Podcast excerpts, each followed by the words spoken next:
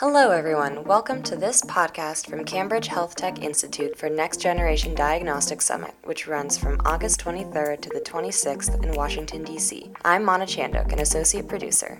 We have with us today one of our speakers from the inaugural Health and Wellness Genomics Screening Symposium, Dr. Jamie Platt, Managing Director at BRIDGenomics.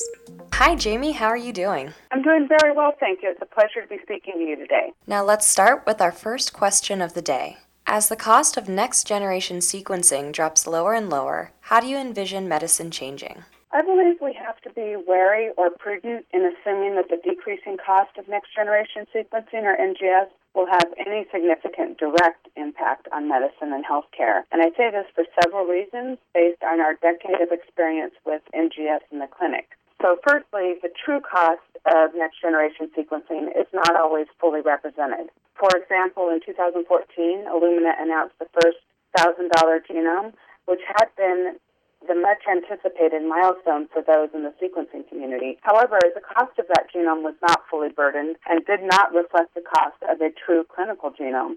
So, in costing NGS in the clinic, we must take into account many different factors, including licensed personnel, bioinformatics, clinical annotation, data storage, etc. One of the most important factors in the actual cost of clinical NGS is the overall test volume. So laboratories that receive many samples for testing at the same time have a lower overall cost than those that don't receive very many samples. The announcement of the $1,000 genome was based on a high volume system model. The Association for Molecular Pathology, or AMP, has done an outstanding job in trying to assist clinical stakeholders in predicting and understanding the true cost of clinical NGS as it pertains to the GSP or genomic sequencing procedures. And in 2014, AMP initiated a microcosting and health economic evaluation of several of the GSP CPT codes. And this study, which is now published, has been very useful in really understanding the actual cost of performing clinical NGS.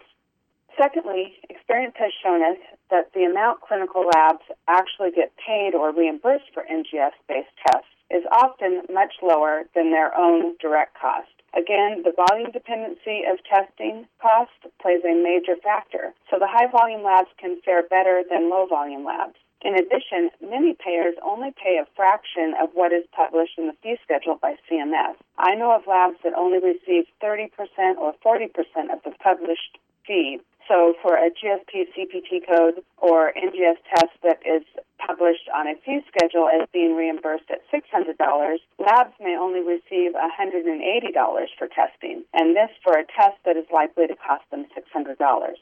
So, thirdly, the FDA regulation of the development of LDTs may have an impact to the cost of clinical labs or CLIA labs, at least with respect to the fact that the price of developing the NGS test will likely increase, even if the cost of running the test does not increase.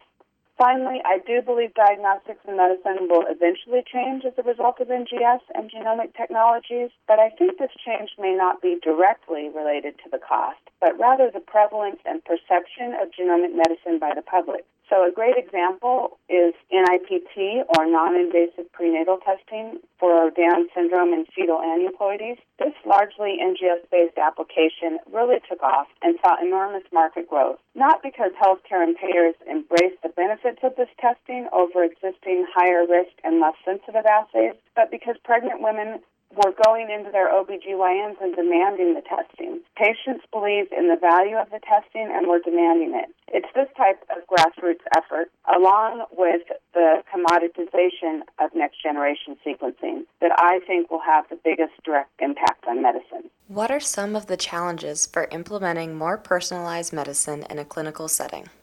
The biggest challenges I see is how to integrate different types of data from different technologies and transform that into information, information that is clinically useful, which means it has to be understood by the clinician and or the patient. Especially with NGS, we are now dealing with massive amounts of data or big data, and in general, the healthcare diagnostic industry has not viewed themselves as being in the information business those groups that can successfully execute a paradigm shift internally and move from operating as a service or healthcare provider to information provider will be the most successful. And I also believe that the use of deep learning and neural networks will become increasingly important in improving personalized medicine. In addition, we see that the regulatory landscape is changing and must change to keep pace with the sheer volume of data and how that data is managed and used. Adapting and predicting how to best implement personalized medicine in a highly dynamic regulatory landscape is certainly challenging.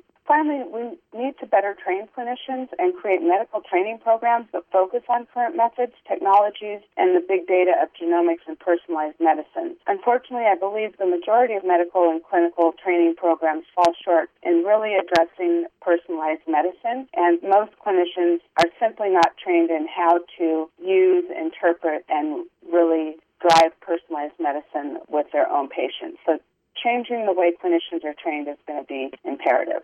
We are looking forward to Next Generation Diagnostics Summit in general and the Health and Wellness Genomic Screening Symposium in particular. As a speaker and an attendee, what are your goals and expectations for the meeting? Well, these meetings, as always, are great networking opportunities, and I'm always surprised to see the different strategies people are employing and to find out about the unmet needs. So it's really nice in listening to the presentations in these different sessions to see what people are doing to drive personalized medicine and then also understanding where the gaps still lie and i think understanding those gaps and how to fill those gaps and bridge the gaps with novel technologies novel solutions informatics is really where i think we get the most scientific insight so even if it's not directly related to medicine in the clinic i think for example the health and wellness genomic screening symposium that's sort of a new area that's coming out of the clinical NGS area, and I think there will be a lot of interesting topics discussed. And certainly, looking at the speaker list, there's a lot of wonderful speakers. I think information around nutrigenomics and some of these other topics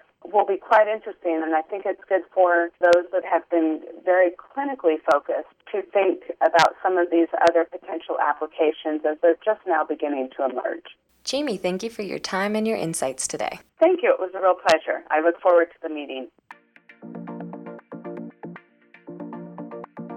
That was Dr. Jamie Platt from BRIDGenomics. She'll be speaking at the Health and Wellness Genomics Screening Symposium at the upcoming Next Generation Diagnostics Summit, taking place August 23rd to 26th in Washington, D.C.